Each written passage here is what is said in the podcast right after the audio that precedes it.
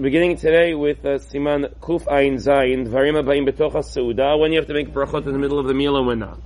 So dvarim ha-baim l'lafet bemitapat apata. If you eat food in the middle of a meal, meal here means that you made a motzi, and now you're eating other foods in the middle of the meal. Now we're used to this already, that when you make a motzi, you don't have to make other brachot in the middle of the meal. So why is that? How does that work? And what are the exceptions? So if the food, why does that make sense?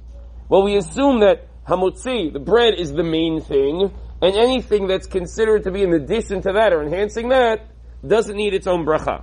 So, dvarim ha-baim l'lafet b'emet apata, you would eat together with bread, which not necessarily, but sometimes, meaning basar, dagim, beitsa, gvinah, daisa, meat, chicken, eggs, cheese, minay meluchim, cooked foods that are considered to be part of a meal, b'chem edvarim ha-baim l'asbiya, food that's meant to To, to fill you up, meaning it's part of the meal. So then, afilu chlam bli pat. You're not eating a sandwich. We don't always eat sandwiches. You make a motzi at the beginning of a meal. You're not taking each piece of meatball on the piece of bread. If you're eating a sandwich, so in each bite, you're taking bread also, so then I understand. Hamotzi, the bread is the ikar, and everything else is the tafel. But here, in the course of a meal, the chicken, the meat, you're not eating, you're not, you have one hand bread, one hand, you know, a pita, one hand, you're not. Doesn't make a difference. Doesn't make a difference. This food doesn't need a bracha, not before, and not after. It's considered to be subsumed within the hamotzi before, and the berkat mazon after. It doesn't have to be at the table. It doesn't have to be at the table. You know, on Shabbat, sometimes you have a couple of courses. You don't have to have the chicken on the table when you say the hamotzi. You said hamotzi at the beginning. Nonetheless, you don't have to make a bracha on the chicken. That's only going to come um, later. Even if they came in the middle. However, if there are things that you're eating that are not technically part of a meal, it's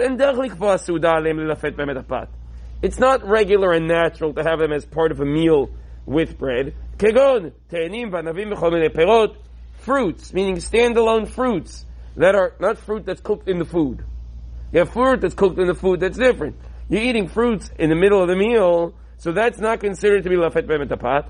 So then, im ochlot ambli pat. Okay, if you want to take an apple and eat it, you don't want to put the apple in the pita and take a bite out of both. That's weird. You know, you do you, but that's going to require brachat hamazon. That's not going to be anything else. But if you're going to eat the apple like a normal person, just have an apple. So then, then tunim bracha lifneihem. You have to make a borei pri ha'etz. It's not part of the main meal, and therefore the hamotzi doesn't cover it. You don't need a bracha after. Meaning, even though the hamotzi didn't cover them at the beginning, so you had to make, you made hamotzi at the beginning, now you're making a borei pri ha'etz. At the end, the berkat mazon is more broad. The berkat mazon is more broad. It will cover both the bread and cover the apple as well.